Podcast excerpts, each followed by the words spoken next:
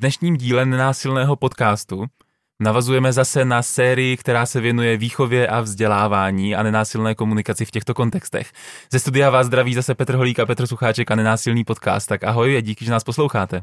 Ahoj a nejsme tu dneska sami, je tady s náma Martin Zahradník, který ho jsme pozvali proto, že ho známe nejenom z našich trenérských setkávání, ale taky proto, že vedl na střední škole uh, semestrální kurz, jestli to tak můžu nazvat, ale já ti potom dám určitě slovo, uh, abys to představil víc. A jenom pro úplnost, uh, my se známe v takovém kontextu, že Martinovi uh, říkáme vždycky Krisman, tak uh, budeme v tom pokračovat, aby jsme, aby jsme se netrápili. Když ho potkáte potom na ulici, tak můžete tuhle přezdívku taky používat, asi, asi na to uslyší.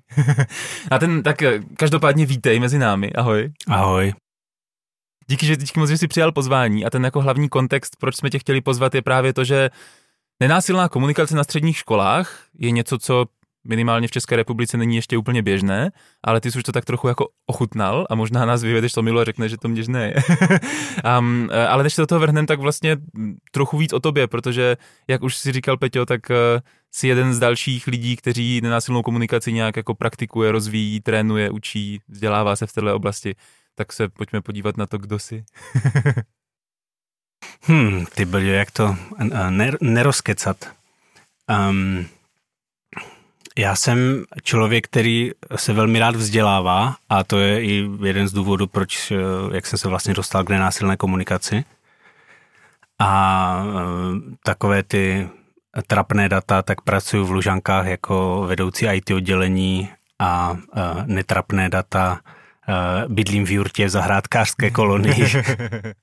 Takže někde, uh, někde mezi nenásilnou komunikací, coachingem, uh, například taky jurtou a ajťáctvím, tam někde se pohybuju já. My jsme, než jsme začali natáčet, tak uh, jsme si říkali, jaký nálepky ti dáme a mně se líbila ajťák se zodpovědností, protože vedeš to oddělení. Ale mě by vlastně zajímalo, promiň, jenom uh, jak si potkal nenásilku, vlastně trochu víc bych chtěl jako šťournout do toho kontextu, jak si potkal, kde jsi to potkal, co ti to udělalo? co mi to udělalo? Uh, to je dobrá otázka, uh, to si tady zakřížkuju. Um, líbí se mi ta forma, co ti to udělalo. Uh, jak jsem to potkal? No to bylo poměrně náhodou, myslím že jsem se ocitl na semináři Leadership v komunikaci, který dělal Ondráš Přibyla a to mě velmi nadchlo. Hmm, vlastně jsem se pak přistihoval v různých situacích, jak, jak, jak, jak jako získávám jakýsi nadhled nad sebou, jak se jako vracím k tomu, jak jsem to řekl a co jsem vlastně měl udělat jinak a tak. Takže, takže takhle jsem se k tomu dostal přes leadership komunikaci a co mi to udělalo, eh, to jsem vlastně teď eh, řekl, eh, taková deformace trochu, že, že se ještě víc kontroluju než obvykle, nebo jsem ještě víc kritický k sobě než obvykle, tak to je ta, řekněme, negativní část toho, že není to úplně vlastně příjemné.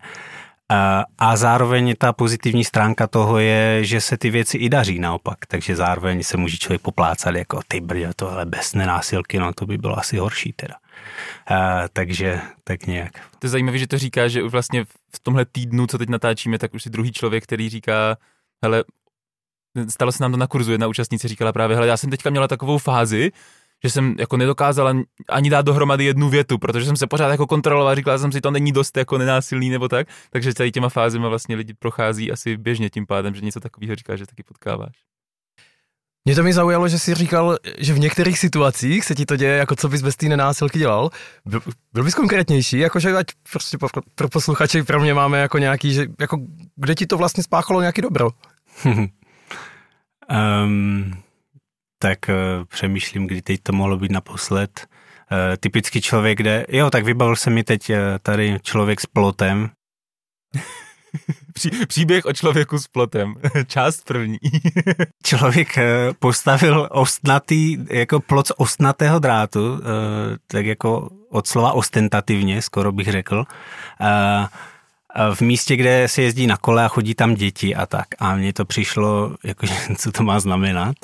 A navíc to zasahovalo fakt jako do té části, kde se chodí. A tak jsem vlastně mu tam nechal vzkaz a na základě toho vzkazu on se pak zastavil k nám a začali jsme vést hovor a, a byl jako ten pán přišel takový hodně vráži a, a, a tam mi to nějak cvaklo, naštěstí, že teda, aha, pozor, tak uh, empathy first, jo?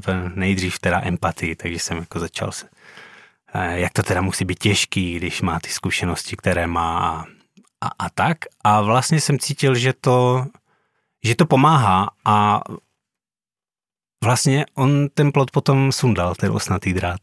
Ne, wow. Nevím, jestli úplně jako díky tomu, jenom, že ne, jako ne, nešpionuju ho, ale, ale to, takže jako nenásilka může mít podíl na zlepšování světa. Dokonce odstraňování uh, osnatých drátů, což mně přijde v současné době docela metaforický. Pokud pán poslouchá, tak bych mu chtěl poděkovat, že to udělal. Děkuji. Mně přijde fakt obdivuhodný ten tvůj jako aktivní, proaktivní přístup ke světu. Jakože my jsme, když jsme tě představovali, jak jsme vůbec nezmínili tvoji jako aktivistickou část života, že vlastně hmm. jako se na tom veřejným dění podílíš a, a spousta tě, témat jako pro tebe není cizí do toho fakt jako hrábnout a angažovat se, tak to je, jo, já, já, jsem, já, jsem, já nenechávám běžně vzkazy lidem na plotech, tak to je, ne, je to pro mě fakt jako obdivuhodný, že do toho jdeš a pak vlastně je krásný vidět, že ta násilka v tom může pomoct. Já dřív bych, dřív bych se do té sebedefinice to tam určitě dal, ten aktivismus, protože mě to hodně, um, hodně jsem se s tím identifikoval, ale teďka od té doby, co mám malou dceru, tak uh, už jsem takový trochu víc v pozadí. Ještě než půjdeme na ty střední školy, tak eh, nedá mi to, abych se nezeptal, hele, vedeš ty majťáků, jestli jsem to pochopil správně, tak to mně přijde, že je takový až anekdotický prostředí ohledně toho, jako bavit se o prožívání, tak eh, jak to, jako jestli to nějak žije, tak jak se to, jak se to daří tady v tom týmu? Uh, jo, tak ten tým je malý, uh, my jsme celkem tři a půl člověka, uh, člověko úvazku, nebo jak se to dá říct. Rozdělený mezi 12 lidí, nebo? a řekl bych, že nikdo z nás není vlastně úplně typický ajťák, takový ten, ostatně typický ajťák, to je vlastně škatule, která už neplatí, protože dnešní typický ajťák eh, jezdí na skateu a, a a nevím co, už to není takový ten zamaštěný v koši liborec. Cvičí jogu. A... E, ano, ano, a má jurtu a, a, a bez tak se věnuje permakultuře a tak dále. Takže, e, takže e, teď jsem trochu odrifloval z té otázky. Jo, je, jakože to je, to je antiprostředí na tu No není, my jsme tam mladí, jsme, vš- nebo kromě mě. a a vlastně um, myslím, že to prostředí je hodně, se mu snažím dávat nějakou formu, nebo dřív asi víc než teď. Teď už si to tak jako sedlo a už jak se ten tým zaběhl a trochu stereotypy a tak. tak uh, ale dřív jsem, dřív jsem do toho dělal hodně, protože uh, jsem se kromě coachingu věnoval taky různým dalším osobnostním věcem a, a takže jsem uplatňoval, takže děláme třeba porady takové pravidelné, ale nejsou to takové ty porady jako úplně běžné, ale třeba umím i vytáhnout kartičky nebo jako říkáme si, jak se máme vlastně a taháme do toho hodně nepracovní věci. Takže je to takové dost neformální, což přispívá, řekl bych, pohodě na té pracovišti. Pojďme na ty střední školy, protože to je téma, který je vlastně nový. Eh, a teď nechci říct jako nový, že by se to nikdy nestalo, ale nový v tomhle podcastu minimálně. Takže kdybys mohl uvést, jako, jak to vzniklo, co to bylo za projekt, tak se, jak se vlastně stalo, že jsi začal učit násilnou komunikaci ve škole. Hmm. Mě, ještě se vrátím trochu, ty jak jsi to pojmenoval, jak jsi řekl, že, že to jako není běžné na středních školách, tak úplně jsem cítil, jak mám v sobě, ježíš, to je taková škoda, prostě, že to ještě pořád tam, tam není. Jo. Mně přijde, že to je úplně bizarní, jak to školství se vůbec, tak jak se vyvinuli ti ajťáci, tak eh, že to školství se moc neposunulo. A, tak to mi přijde škoda. Um, odpovím, odpovídám široce, vadí to? Hmm, já myslím, že vůbec ne. Naopak. Uh, super. Takže uh, ještě by, totiž ten můj kontext dnešní, mně přijde, že teď nenásilku potkávám všude. Eh, Kája teď začala dělat věci kolem nenásilky a natahuje lidi jako ze školky, eh, moje přítelkyně. A eh, v kamarád vlastně v práci to začal dělat, tu nenásilku, dělat různé školení pro lidi a já jsem vlastně u nás to taky dělal a teď přijde mi, že v tom Brně to fakt jako hodně žije. A, což asi teda není s podivem, že tím pádem tehdy před zhruba těma dvěma rokama, nebo kdy to bylo třema, už možná spíš třema, čtyřma možná, a přišel právě Ondráš s tímhle konceptem nebo s touhle vizí, že by bylo potřeba teda mít nenásilku na středních školách a že hledá tým nějakých lidí, kteří by do toho šli.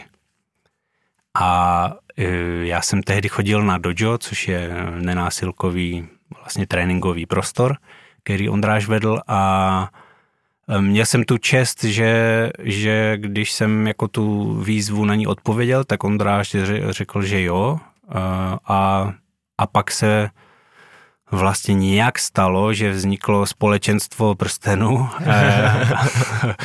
nenásilky na středních školách a potkali jsme se a celé se to rozjelo dál. Vlastně, takže je, je to jako díky Ondrášovi, on je takový rozjížděč. Brněnský. On je profesionální rozjížděč, to, to může to potvrdit. To je pravda. Ale já možná se chci jako rovnou doptat, eh, vás tam bylo víc, jestli si, si to pamatuju, to skupina lidí a zároveň mě by to zajímala ta tvoje zkušenost. Vím, že jste procházeli nějakým trochu jako přípravou na to nebo nějakým jako plus minus výcvikem, ale já bych se chtěl podívat na to, hele, jaký to bylo se vlastně domlouvat na střední škole, myslím, že to byl volitelný nějaký kroužek, nebo jak, jak to vlastně bylo organizovaný? Jak, jak jste to tam vlastně propašovali? Jak jste tam dostal ty studenty do té místnosti, no? Jo, to, bylo, to byla jedna z těch jako nejhorších věcí na tom vlastně.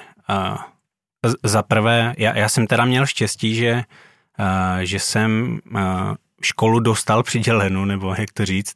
Uh, prostě Ondráš mi zavolal, si pamatuju, jak dnes, uh, šel jsem zrovna na kamínu z, z Portugalska, někde na, na cestě jsem byl do Santiago a, a úplně vidím to pole, kde to bylo. A on mi volal, že teda jestli si nechci vzít Jarošku, jestli už mám školu vybranou a, a, a jestli ne, tak teď jsem to možná prokecel něco, co jsem nechtěl, ale tak dobře, tak víme, tak byla to Jaroška, proč ne.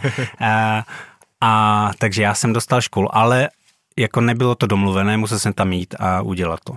A zjistili jsme, v tom týmu se stalo, že, že vlastně jsme ty školy měli nakonec jenom dvě, přestože v týmu nás bylo, myslím, pět, jestli si pamatuju. Jo, jo. A tím pádem eh, jako ti ostatní lidi dělali nějaké jiné aktivity, které souvisí s nenásilkou eh, nebo přímo jsou. Ale školy jsme teda byli jenom já a Jivka, myslím. A ten nábor, to bylo fakt jako hrozné. To bylo, já jsem vlastně si domluvil tam se zástupkyní, že bych chtěl udělat ten nábor. A vlastně to bylo tak, že jsme obcházeli, jako vcházeli do hodin jednotlivých tříd. A, a během vyučování. Během vyučování. To jste museli strašně oblíbení, ty A, a, teď, a teď já jsem tam měl jako během velmi krátké doby uprostřed předmětu jako je nalákat na něco, co jsem ještě ani nevěděl pořádně, jak bude vypadat. Takže musím říct, že pro mě to byla teda hodně drsná zkušenost já si představuji, jak by to vypadalo jako v těch našich business školeních, jo? že prostě vejdeš do kanclu nebo jako na meeting do firmy a řekneš, tak já jsem Petr Hlík, já vám tady nabízím kurz seberozvojový násilné komunikace. No. je, to, je to bizarní. Je, a my jsme to i hodně řešili v tom týmu, jakože jak, jak je to hrozně nepříjemná představa, eh, jako takový ten podomý prodejce těch eh, nefungujících vysavačů a, a, a s tímhle to, byl tam jako velký, velký odpor na to, takže já jsem nějak to překonal a teda šel jsem do toho, ale bylo to, bylo to drsný, no. Kolik, eh, ko, kolika lidem si ten nenásilný hrnec prodal? Kolik jsem toho prodal? Kolik dušiček si ulovil? Eh, já myslím, na to první setkání přišlo asi kolem 12 lidí a na druhé setkání přišlo nějak 8, myslím, a postupně se to stabilizovalo na šesti, myslím, takže oni nějací odpadli. A byli napříč ročníky nebo z jedné třídy? Nebo? Um, bylo to dělané, měli jsme tam nějaké zadání, že to chceme pro předmaturanty, eh, takže buď maturitní nebo o jedno področník. Takže různé třídy v tomhle rozmezí. A mě by vlastně zajímalo, jak to bylo organizované, jakože jestli to bylo, co já vím, jako kroužek po škole každý týden, nebo mm. jak to mhm. vlastně vypadalo? Nebo vždycky přišel do hodiny a řekl, tak teď, pojďte. bylo to, myslím, jednou týdně, na hodinu a půl vlastně po škole to měli. A po vyučování standardním. Což je, což je něco, co jsem vlastně, čeho jsem si velmi vážil, že, že studenti vlastně po, když si pamatuju, jak jsem já na Gimplu se dost těšil ze školy, že tam vlastně zůstávali let, kdy bylo hezky venku třeba, a aby jsme tam něco dělali, takže no, za to děkuju mm-hmm. ještě. Co to s nima dělalo? Jaký, jaký to teda je vlastně trénovat nenásilnou komunikaci na střední škole? A já jsem hrozně zvědavý jako na spoustu věcí okolo toho, jako co to dělalo s těma lidma, individuálně se skupinou, jak to fungovalo, co to dělalo třeba s tou školou, jako jestli to pak nějak se tak jako začalo šířit, nebo naopak to zůstalo Aha. jako oddělená skupinka, jo? Jako, jak, jak to žilo, když takovýhle projekt vznikne? Hmm, nevím, jestli udržím všechny otázky, uh, ale um, co to dělalo s ním. A než řeknu, co to tady dělá se mnou. Já jsem překvapený, jak nejsem nervózní už. To, bylo, to je super, jak to rychle odeznělo. Jsem byl hodně nervózní na začátku. A, dobře, teď k ním zpátky. A, co to dělalo s nima? No, necítím se úplně kompetentně, abych odpovídal za ně, ale nějaký domněnky říct můžu. A, mm, myslím, že měli eh, velmi širokou škálu toho, co to s nima dělalo. Některé, jako procházeli si tam různýma fázema odmítání nebo nějakého jako takového divného nazírání na nějakou podezřelost až přes eh, jako zájem vlastně a, a potom i fáze jako wow, tyjo, to fakt funguje, to se povedlo, nebo tak. Takže potom třeba sdíleli, eh, jak, to, jak se to snaží používat eh, tam venku a, a jaký to má úspěch nebo neúspěch, nebo co se děje, takže to, to byla jako radost pro mě vlastně slyšet pak, že to má nějaký, nějaký efekt v těch jejich eh, náročnějších situacích. A, nebo naopak jsme probírali, že to nefungovalo a, a trochu jsme to jako rozebrali.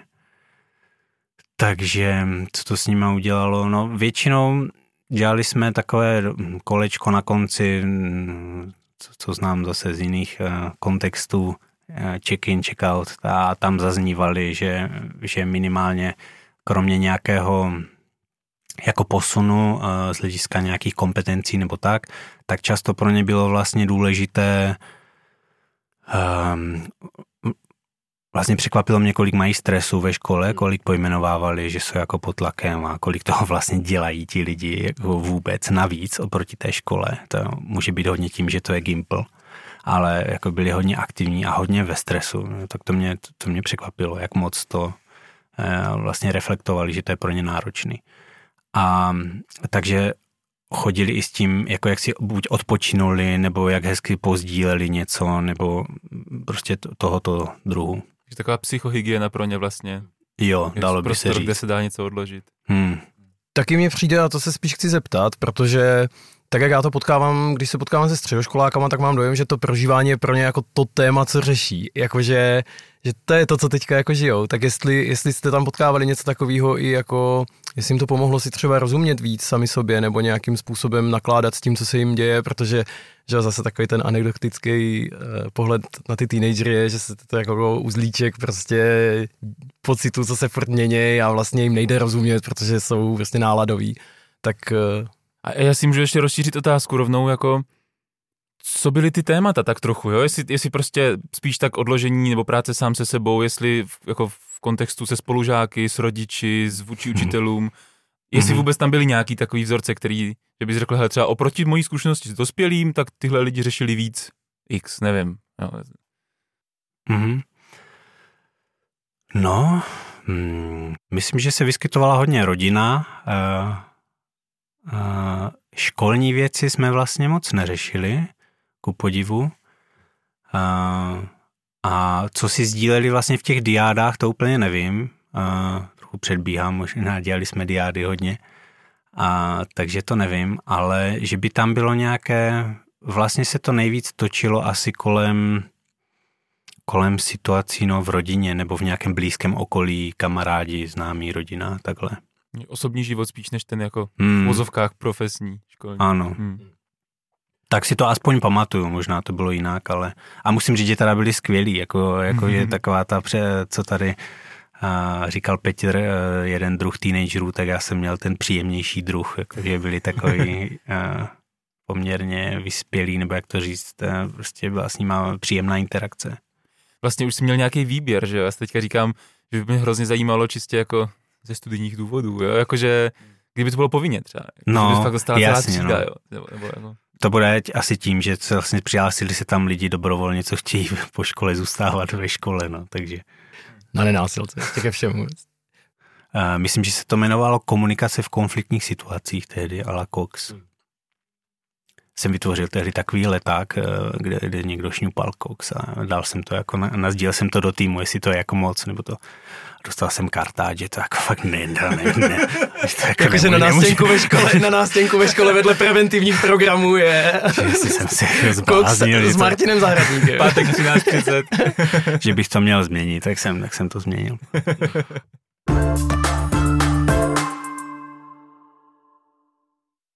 Ale ty, ty jsi trochu naznačoval, co jste tam dělali, že jsi říkal ty diády a říkal, že se k tomu možná ještě dostaneme, tak vlastně chci dát prostor tomu, ale co jste tam vlastně dělali na takový trochu jako ty trošku detailnější úrovni, mm, vlastně jak, jak jste se k té nenásilce prokousávali společně.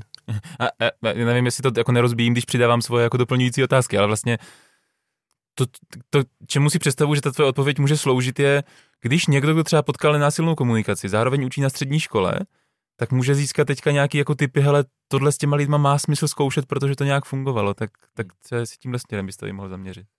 Mm-hmm. Petr se snaží těžit pěkně, to je dobrý. Přesně, přesně, prodávat to.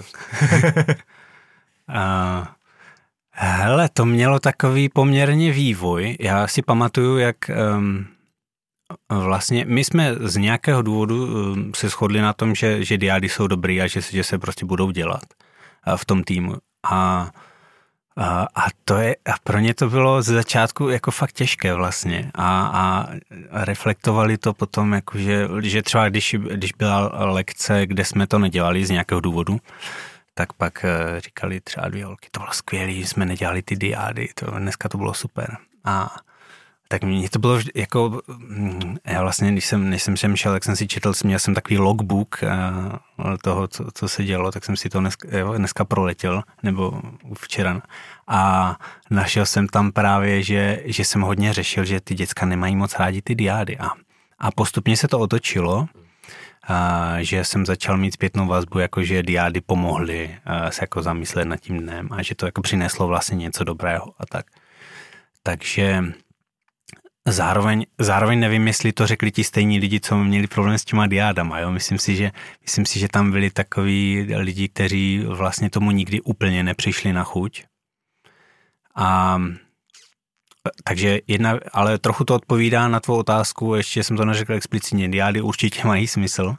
A, ne, nebudu teď říkat proč, ale smysl to má a to nemá smysl, když neřeknu proč.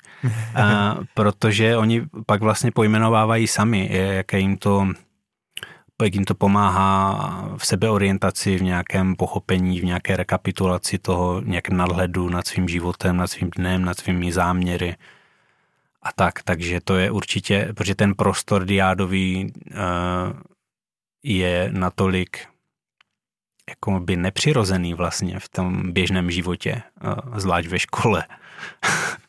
že, že si myslím, že to mohla být taková, pro někoho to může být taková jako lázeň vlastně, zatímco pro někoho, Maria, co já tam budu říkat prostě a, a to šlo vidět, že některé ty dvojice byly takové jako dost potichu a tak jsem tam chodil, to byla lektorská challenge trochu, tady, jak pracovat s tím když jsou ticho a tak. Zároveň v diádě může být ticho a jsem to říkal často, ale, ale bylo vidět, že s tím nejsou v pohodě, s tím tichem. Jo. Že se vlastně u toho učili tak trochu možná nechtěně, jak pracovat s tichem v konverzaci. Že ne, není potřeba furt něco buď říkat, anebo nemít konverzace. Nebo konverzace. Vlastně prostor s lidma, jo. je to o nějakém sdílení prostoru s lidma.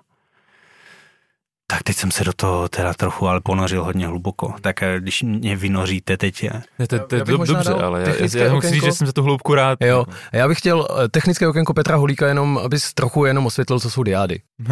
technické okénko, a, a to, je, to je dobrý, to je součástí mýho vynoření, protože diády jsou zrovna praxe, která je vlastně hrozně snadná, jako může to zadat tak trochu, jako nechci říct kdokoliv, jako, ale No zadat to může kdokoliv. Zadat to může kdokoliv. Dá, dá, se to udělat a hlavně není to vázaný na počet lidí, protože je to ve dvojicích. Jo, takže, takže si říkám, hele, pokud jste fakt učitel a máte, já vám to teďka tak jako nutím, že, ven, co nás posloucháte učitelům, ale že i když máš jako třídu 30 lidí, tak vlastně jim můžeš říct, hele, otočte se na sebe, pojďte tohle dělat ve dvojicích. A diádový prostor je, je, je to taková asistovaná meditace, kdy eh, jeden člověk vytváří prostor, tak jak to vnímám já, když tak mě pak upravte, no? jeden člověk vlastně vytváří prostor pro druhého, aby mohl jako proskoumávat odpověď na nějakou otázku. Ta otázka typicky je, jak se máš, nebo jak se směl v posledním týdnu, něco takového, jde to směrem do prožívání. A, a, tak, jak to zadáváme nejčastěji, je, že hele, dostane pět minut prostor jeden, kdy můžete s tou otázkou být, povídat o ní, mlčet o ní, nějak to jako proskoumávat. Druhý jenom poslouchá, je tam s ním, pak se prohodí a vlastně na stejnou otázku odpovídá druhý, povídá nebo nepovídá a, a zase jako první vytváří prostor. A vlastně to, ten, ten hlavní rozdíl od klasické konverzace je to, že jednak tam není ta reakce, takže já něco jako říkám, ale ten druhý fakt jenom poslouchá a nereaguje, což je hrozně divný, vzácný, krásný prostor, to už záleží jak kdy, jak, jak pro koho. Um, a taky je to, je to pro mě specifický tím, že mým, já když mluvím, tak mým úkolem není to tomu druhému jako vysvětlit, aby to pochopil. Ale opravdu je to využít ten prostor pro sebe, abych jako já si našel odpovědi, které jsou pro mě užitečné. A to je taky něco, co je, je, jako je netradiční, že bych se s někým bavil, ale vlastně nejde o to, aby prošlo nějaký sdělení, ale bavím se s někým proto, abych já si něco ujasnil a ten druhý mi jenom jako asistuje v tom, že tam je a poslouchá to. No. Tak a teďka jako čistě technicky, kdybyste to chtěli zadat, hele, pět minut pro jednoho, pět minut pro druhýho, prostě pojďte měřit čas a ať se navzájem zeptají na otázku, jak se směl v posledním týdnu například. Tak, tak to je moje technické okénko, když tak doplňte, nebo jestli jste to tam praktikovali nějaký minut. A místy některé lidi pohlídat, aby tam ty reakce nebyly, protože někteří to mají v sobě tak silně, tu, tu reaktivnost, že i když se to zadá správně, tak, eh, tak to stejně do toho jdou. A mě, mě, mě fascinuje na diádách, Omlouvám se. Eh, já jsem vlastně začal používat i s přítelkyní jen tak, eh, když jsem se setkal s nenásilkou, protože mě na tom fascinují dvě věci. Za prvé, kolik sebeuvědomění a nějaké jako sebepéče to vlastně přináší a za jak krátkou dobu. A za druhé, jak to kultivuje to umění naslouchat. Eh, já to teda znám z poradních kruhů, protože já chodím už léta na kauncily. A ale ta fakt ty rozdíly mezi těma lidma, jak jsou schopní nebo ne toho vlastně aktivního naslouchání nebo aktivního, no, poslouchání se zájmem, řekněme, tak to je opravdu obrovské rozdíly. Takže mě fascinuje na to, jak to je primitivní věc, kolik to přináší vlastně výstupu. Já tam u toho používám uh, takovou metaforu, eh, nebo možná to není metafora, ale že, jako, že tam ta snaha je poslouchat s cílem slyšet a ne s cílem odpovědět. No. Tak to mně přijde jako zajímavé rozlišení, že uh, to je málo, je to prostě strašně vzácný. No. Mám dojem, že ty diády jsou v tomhle jako magický prostor, který uh, navíc umožňuje jako kultivovat tu schopnost mluvit o tom, co se mně děje. Což mám dojem, že je, je jako něco, co zejména třeba pro ty středoškoláky, tak jak je potkávám já, tak to je něco, co oni se jako hodně často baví o tom, co se jim děje, ale způsobem, který není moc jako pro ně vlastně samostatný, samotný jako uspokojivý. Že vlastně jako často to sdílí skrz nějaký jako výlevy nebo nějaký sprostý slova nebo něco prostě jako věci, které s nima fakt šijou, ale vlastně se v tom necítí pochopený. Vlastně se necítí ani, že by se dobře jako vyjádřili a když jsme někde měli příležitost na tom jako makat trochu díl, možná to, co popisuješ, tak vlastně ze začátku bylo strašně otravný, protože to je děsně divný. Ale postupně vlastně v tom někteří jsou schopní nacházet vlastně tu jako nějakou krásu vlastně toho, že jo, já můžu se na chvilku vlastně díky tobě, který mi věnuješ tu pozornost, se do toho pohloubat. No. Mně přijde hrozně jako a, a trochu se vracím k tomu, jako jak je možný, že se to ještě všude neučí, protože mě to fakt štve, jo, že mám dojem, že tyhle ty, to, co teďka pojmenováváte, tak jako to je typ dovedností, který jako fakt budou potřeba, ať bude jako tak trochu cokoliv, jako jo, umět se napojit na sebe, umět zpracovat nějaký svoje pocity, umět vyjádřit to, co potřebuju vyjádřit. A to už je jako úplně jedno, jestli to budu komunikovat prostě v metaverzu, nebo prostě v kostele, nebo jestli budu prostě, jo, jako, jako, jako budu mít práci a, a, a expertízu, ale tohle jako nezmizí. Nebo i když, jsem, když vidím nějaké jako prognózy toho, který povolání jako zaniknou a který ne, tak tyhle fakt jako nevypadá to. No. Takže aktivista ve mně, prosím vás, učitele, jestli posloucháte, tak zkuste to nějak tu nenásilku do těch škol dostat.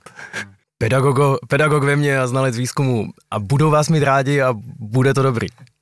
Ve, ve mně nikdo není, já to bohužel nedokážu doplnit, ale... Fluviální geomorfolog v tobě říká... ano, ano. Budete lepší výzkumní kolegové, když se mě sem tam zeptáte, jak se mám. Když cituju. Hele, mě by vlastně zajímalo, uh, jestli chceš něco přidat k tomu, co jste tam dělali, nebo tak, protože postupně bych uh, se šel podívat na to z trochu většího nadhledu. Tak, uh, tak jestli chceš tak ještě já to můžu jen tak uh, zrychleně. Um, dělali jsme tam hodně sehrávky nějakého typu, že někdo řekne výrok, na někoho typicky dráždivý výrok nebo urážející nebo jinak složitý a učili jsme se reakce vlastně na to nebo učili, no spíš trénovali způsoby, zkoušeli, hráli si s tím. Bylo, já jsem to vlastně, bylo to takové hodně hravé. Uh, vlastně já jsem nedělal skoro žádnou teorii s nima, uh, uh, ale jeli jsme přímo, přímo tohle. Takže to byla velká část té věci. Často se stalo, že třeba ten i check-in zabral vlastně víc času, než, uh, než jsem očekával. A, a mně to tak přišlo dobrý, protože jsme i na základě toho tam se nazbíral nějaký materiál, se kterým jsem vlastně potom nějak pracoval. Takže i ty check-iny vlastně byly poměrně uh, check-in, jakože si na začátku řekneme, jak se máme, s čím přicházíme do toho prostoru. A, takže tohle jsme dělali uh, sehrávky, diády, pak tam byly nějaké takové bokovky, typu občas Energizer jsem tam hodil, nebo něco takového, když jsem viděl, že to už je pro ně opravdu složité. A to prostě začínal ve čtyři nebo něco, prostě hrozný. A, takže něco takového. A občas jsem tam dával i takové nenásilkové věci, které mi ale přišly, že se hodí a většinou jak jako kvitovali velmi s pouvěkem věci, co znám z coachingu, nebo z jiných věcí. Takže mě třeba překvapilo, když jsem tam udělal s nima úplně primitivní nějaký jako, jako matici plus minus výhody, nevýhody, nevím něco, tak eh, pak jak, jaký jako vlastně pro ně to mělo efekt, přitom taková jako vlastně blbost úplně. Takže no, možná tak to bude stačit. Narazil jsi na něco, co, co, co, se, co nedopadlo dobře? Jo, říkám si, když tak hustíme do těch učitelů, jako pojďte to zkoušet, tak něco, čemu bys řekl, hele, a tomuhle se fakt radši vyhněte, třeba ze začátku, jako ti lidi to fakt nedali, nedob, nebylo to dobrý. Stala se ti tam nějaká taková zkušenost? Hmm, já jsem tam jednou, eh, že pro slečnu to bylo nějak náročné z nějakého důvodu a byly tam i slzy a měla nějakou jako krizovku, ale vlastně kombinace toho že ona byla dobrá a zvládla to nějak a že já jsem zvládl udržet ten prostor, tak eh, vlastně nám přinesla nějaký materiál. A my jsme se v tom teda nevrtali, protože ona se rozhodla, že teda ne to, ale jako to vlastně, jakým, jakým způsobem eh, se ta situace vyřešila v rámci toho našeho tam malého eh, pětičleného tam uskupení, a jak kdo do toho přispěl, tak to bylo vlastně velké učení pro všechny, protože to bylo přímo na místě jako živý materiál. A, takže, ale jako dokážu si představit, že, že tohle může být velmi nepříjemné a, a že se to může i z, jako začít ubírat směrem, který je už mimo vlastně kontrolu. Pokud ten, kdo, kdo vede vlastně možná nemá zkušenosti, co s takovým, co s takovou situací v tom prostoru dělat? ale obecně, no, jako moc bych se... Myslím si, že jsou v nenásilce aktivity, které uh, umožňují, jako by, za, jsou docela bezpečné. Ty jsi říkal uh, klíčové slovo pro mě v kombinaci s tou školou a to je učení, jakože to bylo učení přímo na tom místě. A vlastně se chci zeptat, hele, co jsi z toho vzal jako lektorsky, protože vím, že sem tam, sem tam se potkáváš s dospělejma lidma, jako v, v různých pracovních kolektivech, tak eh, co jsi jako lektorsky vzal z té skupiny, která byla vlastně dlouhodobá, opakovaná, vlastně tam nebylo možná až tolik lidí, což je možná taky nějaký specifikum ty věci, tak eh, co je takový tvůj take-out, abych použil krásné české slovo, za co jsem opakovaně chválen.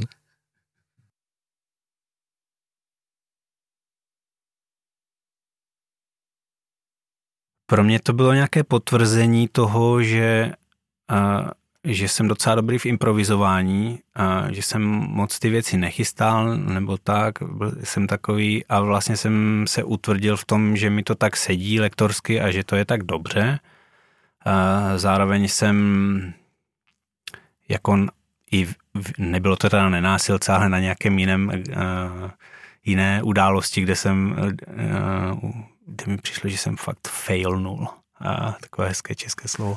A, tak, tam jsem si uvědomil, že, že jako nějaká příprava potřeba je a, přece jenom. Takže, takže jsem rád, že tady se to nestalo, ale a, takže ano, improvizovat ano, ale něco nachystat ano, taky. A hlavně spíš jako nazbírat matroš předem. Já, já mám rád, eh, když, když se to hodně naučím, takže nám třeba hodně jako vlastně bez toho výcviku, co jsme měli s Ondrášem předtím, takový privátní jako VIP skupina, asi 200 hodin zhruba jako výcviku vlastně. Co je hodně. A, no a, a to bylo, to bylo hodně, to mě strašně posunulo v té nenásilce, jako velmi intenzivně.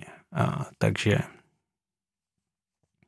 teď, teď jsem se tak zahleděl do toho, že jsem úplně vypadl z otázky. Co si z toho odnášíš, nebo jak to lektorsky uh, posunulo, jestli nějak to byla ta otázka. A možná jsi ani odpověděl, jo? to je taky možné. Zkušenosti, mm, no to je to odpověď, co zrovna se dá smazat. tak určitě je to, je to sport, se že? nabízí, že je to sport, je to, to je sport. Mm, Hele, asi bych potřeboval víc času, abych mohl na tohle, tuhle otázku nějak, ona je taková těžká vlastně. Mě by zajímalo, a to, to jsem tu otázku, já jsem se tady nadhodil kdysi, ale fakt mě zajímá. A možná řekne, že prostě vůbec nevíš. Jestli to mělo nějaký vliv na celý ekosystém té školy? To, že se tam začalo něco takového dít. Děkuji, že se k tomu vrátil. Já jsem, já jsem si říkal, že to si nezapamatuju všechny ty otázky a tahle mi přijde dobrá. Uh, ne. a, a, a bylo to pro mě, nebo je, je, bylo v předpřítomném čase, který nemáme. Dodnes to je pro mě fascinující, že vlastně to, ta škola k tomu přistupovala tak velmi jako laxně, eh, ve stylu, jo, vy to chcete dělat, OK, uh, tak to s nima dělejte, ale nemělo to žádné, vlastně já jsem dával zpětnou vazbu jim aktivně, jenom protože jsem tak zvyklý pracovat, ale ani by ji třeba po mně nechtěli vůbec.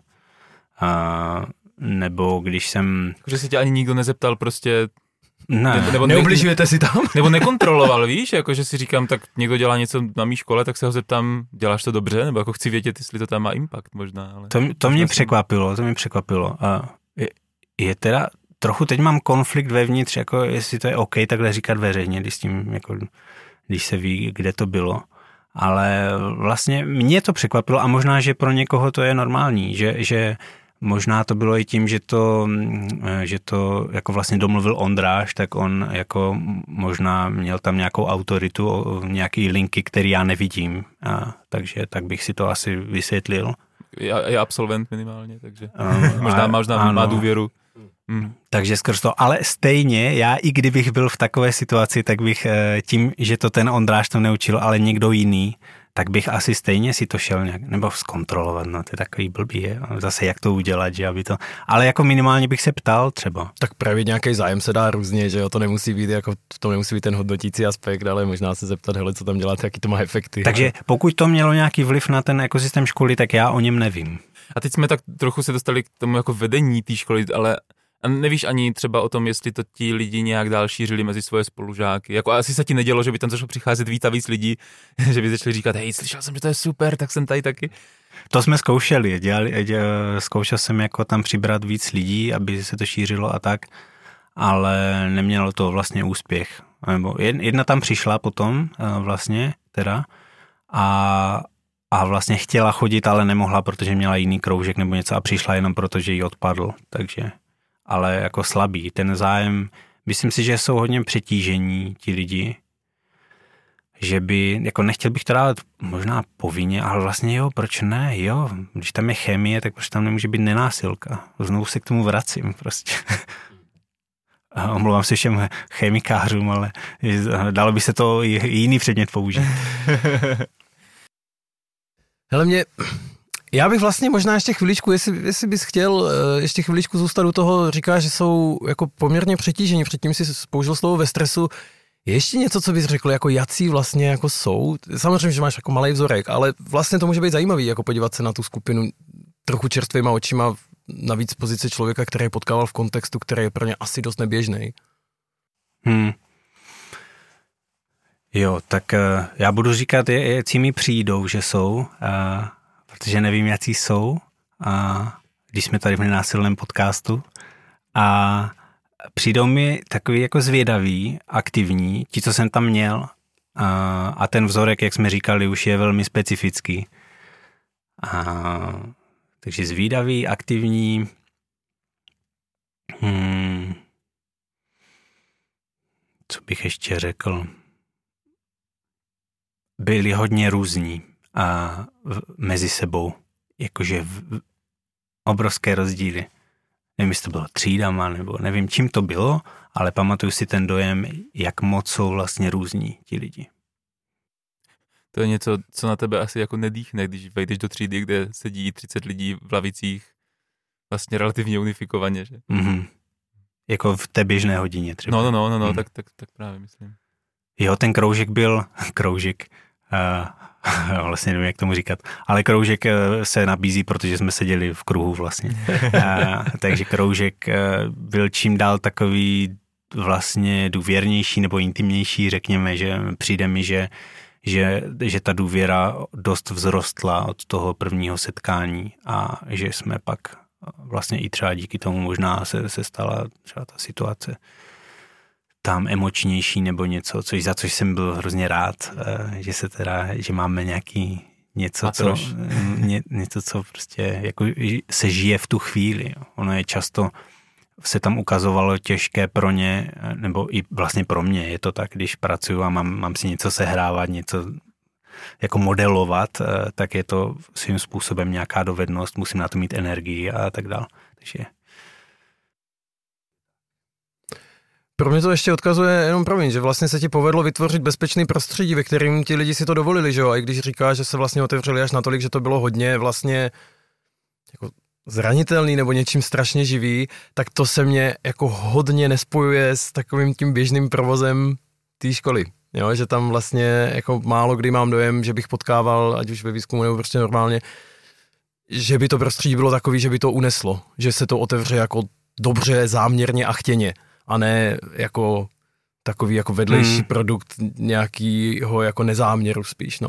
Já jsem si pak přišel, ne jako kámo, že bych byl s nima, ale jako hodně blíž vlastně, že jsem si pak dovolil i třeba jim jako mnohem víc um, říct nějaký svůj názor na věc, nebo tak, že tam bylo méně toho lektorského už pak nadhledu a byli jsme si už pak blíž, takže a když tam někdo mluvil třeba o terapii, tak, eh, tak jsem jako si dovolil jako to reflektovat pozitivně, hrozně jako wow, to je skvělý, že chodíš do terapie, tyjo, to, to mi přijde fantastické, že na sobě makáš, a, což bych možná předtím neudělal jako ze začátku.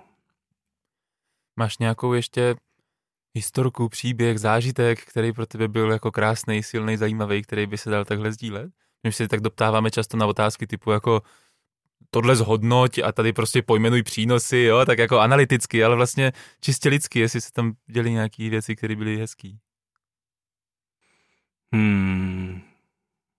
To je hezké, eh, teď zavírám tady oči úplně, víte, jaký tady máme bezpečný prostor, eh, když tu zavírám oči. Hmm. Co by bylo takové jako hladivé pro mě, mě tam toho moc nedostalo v hlavě, takže jsem byl docela v šoku, když jsem si četl ten logbook, co tam všechno se dělo a co se odehrálo. A vlastně ta zpětná vazba často uh, byla, byla hladivá pro mě. Uh, čili vidět, že to, co dělám, má jako přímý pozitivní vliv na lidi a, a jejich svět, tak to je vždycky něco, co je super.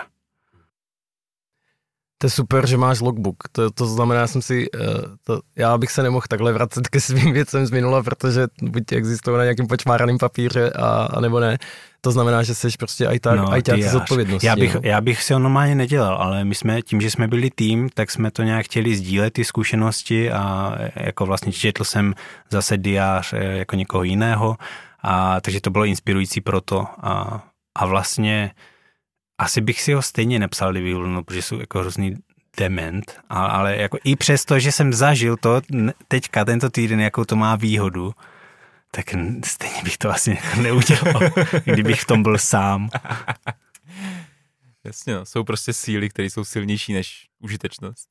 je, jako můj reflektivní deník, který jsem se rozhodl na začátku semestru vést, tak teď je devátý týden semestra a skončil jsem ve čtvrtém, takže jako, ano, cítím tam nějakou sounáležitost. Hele, vlastně by mě zajímalo, máš to za sebou, tu zkušenost, teďka ten projekt, pokud vím, nepokračuje nebo tak, tak uh, vlastně by mě zajímalo, tak se tady tak shodujeme, že bychom o to stáli, kdyby to v těch školách bylo, mm, co bys řekl, že by se, jako, co by tomu pomohlo?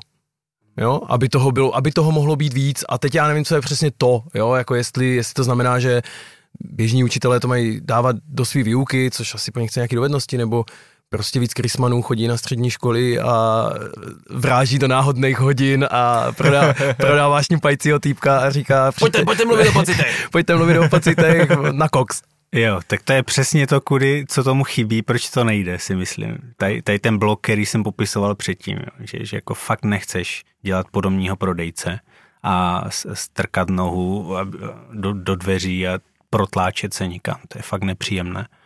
Takže to, co to chce, je určitě nějaký aktivní zájem těch škol, řekl bych, zkusit to jako přitahovat k sobě, hledat, poptávat, nevím, něco, protože těch lidí minimálně v Brně je tady fakt už spousta. A, a myslím si, že ta forma, že to je někdo jiný než ten učitelský sbor je dobrá a že si to, jak jsem mluvil před chvilkou o tom, o tom zblížení, že by to úplně nešlo s těma učitelama. Takže to si myslím, že, že je dobrá forma. A, a jo, aby, aby, aby chtěli ty učitele a myslím si, že by hodně pomohlo, je to teda už možná trochu nad rámec toho, co je realistické, ale jestli to dovolím, a, že by ti učitele vytvořili ten prostor v rámci těch osnov, že by to nebylo předmět, který mají navíc, ale bylo by to v rámci těch jejich hodin, které si takzvaně musí odkroutit a tím pádem jako to, změnilo by to tu skladbu a tak, ale a samozřejmě by to jako vyžadovalo nějaké kroky, ale zároveň si myslím, že by to velmi prospělo všem. Mně přijde, že tady jako najít proto prostor v tom systému je fakt těžký, že? I když já jsem byl někdy na nějaký střední škole, například v koroně třeba i online, tak to byl ten problém, no, že ten, jak ty říkáš, ty lidi jsou přetížení a ti učitelé jsou taky přetížení a ten systém je přetížený jako časově, jako že to je prostě brutálně nalajnovaná věc. A teďka jako, a, a vlastně myslím si, že je v Česku už jako spoustu škol, které jsou osvícený, spoustu učitelů, který vlastně by o to měli zájem, ale no najdi na to dvě hodinky. Jako vlastně, jak, jako jak, no. Jako úplně nemůžeš škrtnout tu matematiku nebo prostě dějepis, že jo asi vlastně ani nechci, aby to znamenalo, že prostě pojď, pojďme škrtat jako nějaký kurzy. No a asi ani nechci, aby to znamenalo, tak pojďme mít prostě ještě další dvouhodinovku odpoledne prostě a pojďme ty jako lidi ještě víc jo, konec, jo, to je přesně to, o čem mluví jako Chrisman, že, že oni jsou tak jako ve stresu, protože toho dělají vlastně docela hodně, což je moje opakovaná zkušenost tady s tou jako generací, že vlastně mám někdy dojem, že říkám, že jsou teda líní a jako nic moc nedělají, ale mám dojem, že to dělají teda fakt docela hodně. No, já no. teda musím být v opozici tady Petrovi, já bych jako škrtal. Jo ne jako, já bych doopravdy škrtal, protože souhlasím s tím, že se to tam nevejde, zvlášť, e, že se toho bere vlastně čím dál víc a svět se zrychluje a e, samotné zrychlování se zrychluje, jak, jak říkali tady sociologové. Takže vlastně já to bez těch škrtů nevidím realisticky a fakt si nemyslím, že je potřeba umět jako úplně tak podrobně, nevím, derivovat, integrovat, zatímco moje integrita jako člověka je napadreč a, a, a já tak jako umím integrovat, tak mě to jako nedává do života smysl. A pokud ta škola má připravovat lidi do života, a, sice profesního, primárně asi, ale já to pořád ještě vnímám jako nějak, jako že to přece není jenom jako, že ten soustružník nebo ten teda někdo ten, ale že to fakt má být škola do života, nejenom profesního a tím pádem ta příprava by tomu jako měla víc odpovídat. A že se tam najdou věci, které tam opravdu být nemusí. A když jsem se bavil s pedagogem, to bychom rozjeli jako zbytečnou linku jinam, takže tady se utnu. Díky za utnutí, to, to, to by totiž naskočilo ne mé nenásilné, ale mé pedagogické a to by jsme tady byli fakt dlouho, to je, to je moje oblíbený téma. No. Ale jako v základu tam mám souhlas. Každopádně by to asi byla zajímavá diskuze, můžeme z toho někdy udělat další epizodu, ale, ale myslím si, že by to bylo relevantní k tomu pozvat i nějakého toho pedagoga, jakože nějaký lidi z těch škol, takže Určitě. to, to, a to se jako, jako i nějaký lidi máme v plánu, máme tady v plánu. mít jako pozvaný. Má, máme pro ně otázku. Je to tak, ale jako zároveň chci říct, a to je tak možná bych tě, jako chtěl ukončit tady uh, téma tady těch škol, že ty školy, školy mají nějaké disponibilní hodiny, které se můžou rozhodnout alokovat jako podle toho, jak chtějí. A vlastně možná je otázka, jestli toto není jako jedna z cest a jenom to nabízím do vzduchu. U, u nás na Gimplu, když byla volná hodina, tak to byla matematika protože zástupce ředitele byl matematik. matematik. A když vznikl no, nový předmět a to bylo člověk a svět práce, myslím, jednu dobu byl, byl kurz, tak to byla matematika protože zástupce ředitele uznal, že jako tenhle ten předmět není potřeba, ale pojďme ho využít na matematiku. Tak to je, je můj krátký příspěvek jako zkušeností z toho, jak se, jak se alokují časový zdroje. Na téma, jak teďka neumíš jako... vyplnit OSVČ, což memy teďka běhali. Přesně, uh... jako moje, moje daňové přiznání prostě plní, ale, ale a, a derivovat už taky neumím, takže... Dobře ti tak. Hele, uh, ať se blížíme se trochu k závěru. Jo, jo. Hele, mě by zajímalo vlastně, um, kde se teďka rozvíjíš ty? Protože to tak jako vlastně není úplně jednoduchý. Říkám si, že když si praktikoval třeba na té škole, tak je to dobrý. A teď si říkal, že nenásilku potkáváš všude. Tak jaký jsou uh, typy a triky, jak ostřit nenásilnou pilu? Hmm, nenásilnou pilu. hmm. Já, já teda vzhledem k tomu, že už eh, toho mám hodinově za sebou docela dost, tak už jsem takový samobrusič, eh, že si to, to jako brousím tím, že, že to, to, to vlastně používám, nebo snažím se, a, a nebo se trochu bičuju, když to, když to nevychází, a, a nebo poplácávám, když jo. A, takže eh, co doporučit lidem, asi by hodně záleželo podle toho, kde jsou, jak jsou daleko v té nenásilce už. Pokud ještě nejsou, tak jako běžte do toho, najděte si, eh, kurzy tady existují, v Brně, je, je, určitě dáte do description něco nebo tak. A, takže jako běžte do toho, většina lidí, co si k tomu přičichli, co znám, tak uh, jsou vlastně nadšení a dál to šíří. Možná i to je důvod, proč je tady toho, teď toho tolik, že to nabralo ten efekt sněhové koule trochu, což se daří vlastně i díky vám, a, že vy to taky děláte. Takže a to tomuhle podcastu. Takže chlapci, máte tady poplácáníčko ode mě. A, a co bych dopo... Jo, no, jako běžte do toho a ti, co už třeba s nenásilkou nějak přišli do styku, ale ona má tendenci ty, ty věci se vytrácet, když člověk skončí ty kurzy a ty semináře. A takže bych možná chtěl trochu povzbudit k tomu, zkusit si to oprášit, eh, třeba četbou i mě, já jsem teď začal číst eh, originál Rosenberga a doteď jsem to nečetl, trochu jsem se za to styděl, vždycky teď to říkám veřejně. To už v pohodě, Holik nečetl nikdy nic. Takové dozna. První půlku už mám přečtenou. takže, takže tím se dá určitě taky, mám to rád a, a jsou tam tak, kontroverzní věci vlastně pro mě. To mně přijde hezký, že ta četba vlastně, když je aktivní, tak jako vybízí k dialogu s tím autorem. To je něco, co mě na tom strašně baví, já jsem to toho velký fanoušek. A s tou jako pokročilostí té tvý praxe, tak, eh, tak si myslím, že je to o to kontroverznější, nebo o to, o to víc vlastně ti to nasedá mm, už na nějaký modely. Přesně. Je pro mě jako přečíst si knihu o něčem, čemu už rozumím, když je to dobrá kniha, tak je vlastně hrozně obohacující, protože mi to jako ujasňuje ty věci a fakt z toho čerpám hrozně moc. No. Já teda poslední dobou svým účastníkům workshopu říkám, že je lepší pořadit prvně na workshop a až pak číst knihu. Že mám dojem, že kdo to hmm, má přesně. naopak, tak to má trochu pak složitější, protože prostě, prostě ten text je neživej, no. Já jsem rád, že, že jsem to udělal v tomhle pořadí. Jako ona, o, už ta nenásilka sama o sobě je hodně racionální, taková hodně v hlavě. Všecko je to přemýšlení, furt nějaký konstrukty vlastně a učit se nové modely zároveň jako chce po tobě, aby se řeší tvoje prožívání a emoce a je to takový ale zvláštní mix a takže mně přijde, že je lepší si to, to zážitková pedagogika je, prostě funguje a tím pádem pojďme do toho. A, a ještě mi přijde, co bych doporučil lidem, je nebýt na sebe moc přísní, jo, protože to, setkám se s tím čas, častěji, že, že lidi, co si přitichnou do násilce a zažijou to, jak to zafunguje v nějaké příležitosti, tak pak zažívají včetně mě jako zklamání, když to nevychází. Typicky v té rodině, ne? Já prostě furt tam říkám, pane bože, takový situace, kdy tohle bych přece měl zvládat úplně jinak, s tímhle vším, co už umím, jo. No, takže nebuďte tak přísní na sebe. To je hezký slovo na závěr. Ale díky moc, Krismane, že jsi přijal pozvání a, a byl si ochotný sdílet tyhle ty své zkušenosti. Moc díky taky za spoluvedení téhle epizody a my se na vás budeme těšit zase příště. Ahoj. Ahoj, děkuji, že jste mě pozvali.